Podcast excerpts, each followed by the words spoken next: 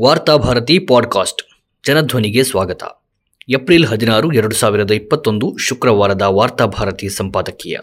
ಅಂಬೇಡ್ಕರ್ಗೆ ಸಂಸ್ಕೃತ ಜನಿವಾರ ತೊಡಿಸುವ ವಿಫಲ ಪ್ರಯತ್ನ. ಅಂಬೇಡ್ಕರ್ ಜಯಂತಿಯಂದು ಮುಖ್ಯ ನ್ಯಾಯಮೂರ್ತಿಯೊಬ್ಬರು ಸಭೆಯನ್ನುದ್ದೇಶಿಸಿ ಮಾತನಾಡುತ್ತಾರೆ ಎನ್ನುವಾಗ ಕೆಲವು ನಿರೀಕ್ಷೆಗಳಿರುತ್ತವೆ. ಅದರಲ್ಲಿ ಮುಖ್ಯವಾಗಿ ಅಂಬೇಡ್ಕರ್ ಬಯಸಿದ ಸಮಾನತೆ, ಜಾತೀಯತೆಯ ಅಳಿವು, ದಲಿತರ ಉದ್ಧಾರ ಇವೆಲ್ಲವನ್ನು ಅನಿವಾರ್ಯವಾಗಿ ಪ್ರಸ್ತಾಪಿಸಲೇಬೇಕು. ಸಂವಿಧಾನದ ಕಾವಲುಗಾರನಾಗಿರುವ ಮುಖ್ಯ ನ್ಯಾಯಮೂರ್ತಿಯೊಬ್ಬರು ಅಂಬೇಡ್ಕರ್ ಕುರಿತಂತೆ ಮಾತನಾಡುವಾಗ, ಅಂಬೇಡ್ಕರ್ರ ಈ ಕನಸುಗಳು ಎಷ್ಟರ ಮಟ್ಟಿಗೆ ನನಸಾಗಿವೆ ಎನ್ನುವುದನ್ನು ವಿಮರ್ಶೆಗೊಂಡಬೇಕು ಅಷ್ಟೇ ಅಲ್ಲ, ಸಂವಿಧಾನಕ್ಕೆ ಅಂಬೇಡ್ಕರ್ ಕೊಟ್ಟ ಕೊಡುಗೆಗಳನ್ನು ನೆನೆಯುತ್ತಾ, ಇಂದು ಸಂವಿಧಾನಕ್ಕೆ ಎದುರಾಗಿರುವ ಸವಾಲುಗಳನ್ನು ಯಾವ ರೀತಿಯಲ್ಲಿ ಎದುರಿಸಬಹುದು ಎನ್ನುವ ಕುರಿತಂತೆ ಮಾರ್ಗದರ್ಶನ ನೀಡಬೇಕು. ವಿಪರ್ಯಾಸವೆಂದರೆ ಈ ವಿಚಾರಗಳನ್ನೆಲ್ಲ ಬದಿಗಿಟ್ಟು ಅಂಬೇಡ್ಕರ್ ಸಂಸ್ಕೃತವನ್ನು ರಾಷ್ಟ್ರೀಯ ಭಾಷೆಯನ್ನಾಗಿಸಲು ಬಯಸಿದ್ದರು ಎನ್ನುವ ವರ್ತಮಾನದ ಭಾರತಕ್ಕೆ ಯಾವ ರೀತಿಯಲ್ಲೂ ಸಹಾಯ ಮಾಡದ ಚರ್ಚೆಯೊಂದನ್ನು ವೇದಿಕೆಯಲ್ಲಿ ಕೈಗೆತ್ತಿಕೊಂಡರು. ಹಿಂದಿಯನ್ನು ಈ ದೇಶದ ರಾಷ್ಟ್ರ ಭಾಷೆಯಾಗಿ ಹೇರಲು ಹುನ್ನಾರ ನಡೆಸುತ್ತಿರುವ ಹೊತ್ತಿನಲ್ಲಿ ಮುಖ್ಯ ನ್ಯಾಯಮೂರ್ತಿ ಬೋಬ್ಡೆ ಅವರು ಇನ್ನೂ ಒಂದು ಹೆಜ್ಜೆ ಮುಂದಿಟ್ಟು, ಸಂಸ್ಕೃತವನ್ನೇ ರಾಷ್ಟ್ರೀಯ ಭಾಷೆಯಾಗಿಸಬೇಕು ಎಂದು ಪರೋಕ್ಷವಾಗಿ ಒತ್ತಾಯಿಸಿದ್ದಾರೆ. ಜನರನ್ನು ದಾರಿ ತಪ್ಪಿಸಲು ಆರ್ಎಸ್ಎಸ್ನ ಅಜೆಂಡಾವನ್ನು ಪರೋಕ್ಷವಾಗಿ ಜನರ ಮೇಲೆ ಹೇರಲು ಸುಪ್ರೀಂ ಕೋರ್ಟ್ನ ಮುಖ್ಯ ನ್ಯಾಯಮೂರ್ತಿಯೊಬ್ಬರು ಅಂಬೇಡ್ಕರ್ ಹೆಸರನ್ನು ದುರ್ಬಳಕೆ ಮಾಡಿಕೊಂಡಿರುವುದು ಸಣ್ಣ ಅಪರಾಧವೇನೂ ಅಲ್ಲ. ಆದುದರಿಂದ ಬೋಬ್ಡೆ ಹೇಳಿದ ಮಾತಿನ ಸತ್ಯಾಸತ್ಯತೆಯನ್ನು ದೇಶದ ಜನರಿಗೆ ಮನವರಿಕೆ ಮಾಡಿಕೊಡುವುದು ಇಂದಿನ ಅಗತ್ಯವಾಗಿದೆ. ಸಂಸ್ಕೃತಕ್ಕೂ ಅಂಬೇಡ್ಕರ್ರಿಗೂ ಏನು ಸಂಬಂಧ? ಅಂಬೇಡ್ಕರ್ ವ್ಯಕ್ತಿತ್ವ ರೂಪುಗೊಳ್ಳಲು ಈ ದೇಶದ ದಲಿತರು, ಶೋಷಿತರನ್ನು ಸಂಘಟಿಸಲು, ಅವರಿಗೆ ನ್ಯಾಯ ನೀಡಲು ಸಂಸ್ಕೃತ ಎಷ್ಟರ ಮಟ್ಟಿಗೆ ನೆರವಾಗಿದೆ? ಅಂಬೇಡ್ಕರ್ ಬದುಕು ಎತ್ತರವಾಗಲು ಸಂಸ್ಕೃತದ ಕೊಡುಗೆಯಾದರೂ ಏನು? ಇಂಗ್ಲಿಷ್ ಶಿಕ್ಷಣವಿಲ್ಲದಿದ್ದರೆ ಇಂದು ಅಂಬೇಡ್ಕರ್ ನಮ್ಮ ನಡುವೆ ಅಜರಾಮರರಾಗಿ ಉಳಿಯಲು ಸಾಧ್ಯವಿತ್ತೆ. ಈ ನಾಲ್ಕು ಪ್ರಶ್ನೆಗಳಿಗೆ ನಾವು ಕಂಡುಕೊಳ್ಳುವ ಉತ್ತರಗಳೇ ಬೋಬ್ಡೆಯ ಬೇಡಿಕೆ ಎಷ್ಟು ಅಸಂಗತವಾದುದು ಎನ್ನುವುದನ್ನು ಹೇಳುತ್ತದೆ. ಸಂಸ್ಕೃತ ಈ ದೇಶದ ಶೋಷಿತ ಸಮುದಾಯಗಳಿಗೆ ಯಾವುದೇ ಕೊಡುಗೆಗಳನ್ನು ಕೊಟ್ಟಿಲ್ಲ. ಮಾತ್ರವಲ್ಲ, ಆ ಭಾಷೆ ಅವರನ್ನು ಅಸ್ಪೃಶ್ಯವಾಗಿ ನೋಡಿತ್ತು.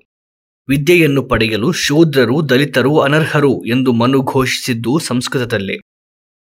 ಈ ದೇಶದ ಬಹುಸಂಖ್ಯಾತರಿಂದ ದೂರ ಉಳಿದ ಕಾರಣದಿಂದಲೇ ಸಂಸ್ಕೃತ ಇಂದು ಮೃತ ಭಾಷೆ ಎಂದು ಕರೆಯಲ್ಪಡುತ್ತಿದೆ. ಇಂದು ಈ ಭಾಷೆ ಜನಸಾಮಾನ್ಯರ ದೈನಂದಿನ ವ್ಯವಹಾರಗಳಲ್ಲಿ ಬಿಡಿ.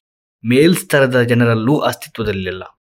ಅಳಿವಿನಂಚಿನಲ್ಲಿರುವ ಪ್ರಾಣಿಯನ್ನು ರಾಷ್ಟ್ರೀಯ ಪ್ರಾಣಿ ಎಂದು ಕರೆದ ಹಾಗೆ, ಅಳಿದು ಹೋಗಿರುವ ಭಾಷೆಯೊಂದನ್ನು ರಾಷ್ಟ್ರೀಯ ಭಾಷೆಯನ್ನಾಗಿಸಲು ಹೊರಟಿದ್ದಾರೆ ನ್ಯಾಯಮೂರ್ತಿ ಬೋಬ್ಡೆಯವರು ಒಂದು ಭಾಷೆಯನ್ನು ರಾಷ್ಟ್ರೀಯ ಭಾಷೆ ಎಂದು ಕರೆಯಬೇಕಾದರೆ, ಆ ಭಾಷೆಯ ಮೂಲಕ ಇಡೀ ದೇಶದ ಜನರು ಪರಸ್ಪರ ಸಂವಹನ ನಡೆಸಲು ಸಾಧ್ಯವಾಗಬೇಕು.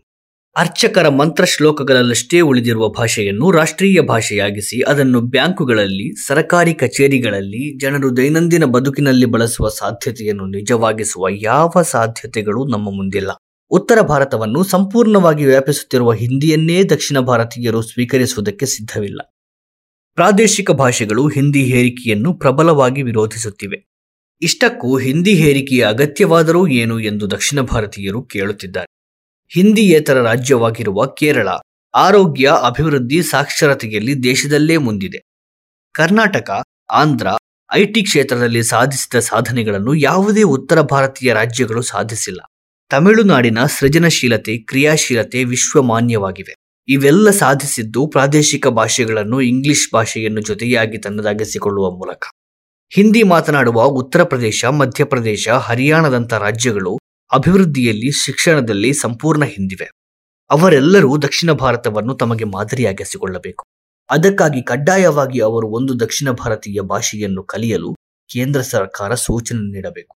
ಹಿಂದಿಯ ಸ್ಥಿತಿಯೇ ಹೀಗಿರುವಾಗ ಸಂಸ್ಕೃತವನ್ನು ಭಾರತದ ಮೇಲೆ ಹೇರುವುದಕ್ಕೆ ಇರುವ ಕಾರಣಗಳಾದರೂ ಏನು? ಹೊಸದಾಗಿ ಸಂಸ್ಕೃತವನ್ನು ಕಲಿತು ಭಾರತ ಸಾಧಿಸುವುದಾದರೂ ಏನು? ಅಂಬೇಡ್ಕರ್ ಅವರು ಸಂಸ್ಕೃತವನ್ನು ರಾಷ್ಟ್ರೀಯ ಭಾಷೆಯನ್ನಾಗಿ ಮಾಡಲು ಆಗ್ರಹಿಸಿದ್ದರು. ಈ ನಿಟ್ಟಿನಲ್ಲಿ ಮನವಿ ಮಂಡಿಸಲು ಇಚ್ಛಿಸಿದ್ದರು. ಇದನ್ನು ಸರ್ವಧರ್ಮದ ಮುಖಂಡರು ಬೆಂಬಲಿಸಿ ಸಹಿ ಹಾಕಿದ್ದರು.